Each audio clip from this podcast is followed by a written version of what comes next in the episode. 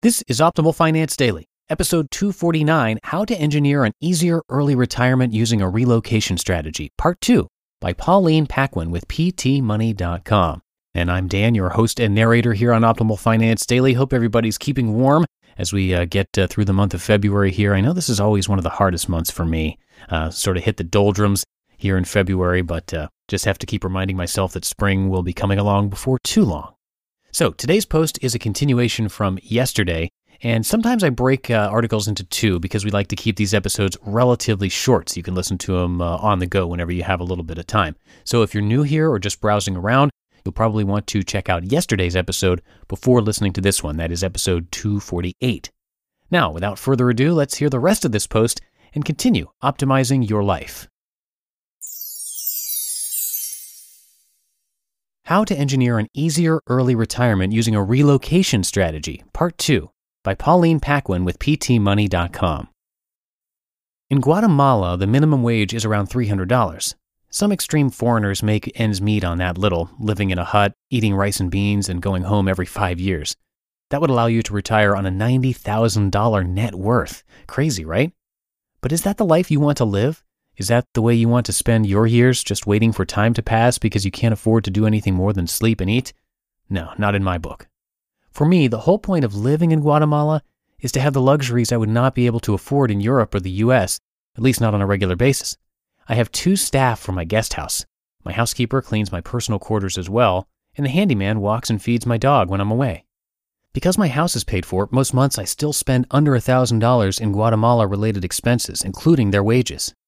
I would have to shell out seven figures for a similar four bedroom property in the States, and I enjoy a clear 85 degree water all year round. The money I save on rent and day to day expenses allows for several international trips per year. In 2016, I went to Patagonia, three times to the US and three times to Europe. It was a busy year. That lifestyle works for me as a single, healthy woman who loves to travel. If I had a family, I would probably want to be closer to a good school, a hospital, and other modern amenities. Considerations for relocating abroad. The decision to relocate to another country or a lower cost of living area has to be a personal one. You have to take everything into account, such as 1. How much lower your rent or mortgage would be. Being one of your most important expenses, that weighs heavily. 2. Are there things that will be more expensive? Internet and cell phone bills come to mind. And in rural areas, you can have slower internet, which, if you work online, can be complicated. 3. Which things will you get for free? Relocating near your in laws can reduce your daycare costs. Growing a garden means free veggies. 4. What is the added cost of travel if your extended family is far? I like to visit Paris, where I'm from, at least once a year. If your parents don't have a guest room, there could be accommodation expenses on top. 5. If you relocate abroad, how much is a visa or a visa run? How will you do healthcare? And where will you send your kids to school? In Guatemala, public schools and hospitals are not really an option. 6. How will you fit in with the local culture? Do you speak the language? Will you learn or just live an expat life? I prefer local. Expats who don't speak Spanish tend to avoid the cheap local eateries and pay extra for premium housing. 7. How much do you value interactions with friends and family? I get about as much family time in one trip to France as I used to when I lived nearby and we saw each other once a month. Skype and FaceTime take care of the rest. It's not for everyone. 8. How about taxes? If you live outside of the US for more than 330 days per year, you can claim the foreign exemption of income tax, which means thousands of dollars if you still have an income from your job. If you are fully retired and financially independent, there are other setups to lower your tax burden. That alone could cover the extra cost of trips back home. As I like to put it, the grass is never greener elsewhere, it is just another shade of green. Relocating to a cheaper state or country will bring its set of joys and have its drawbacks too.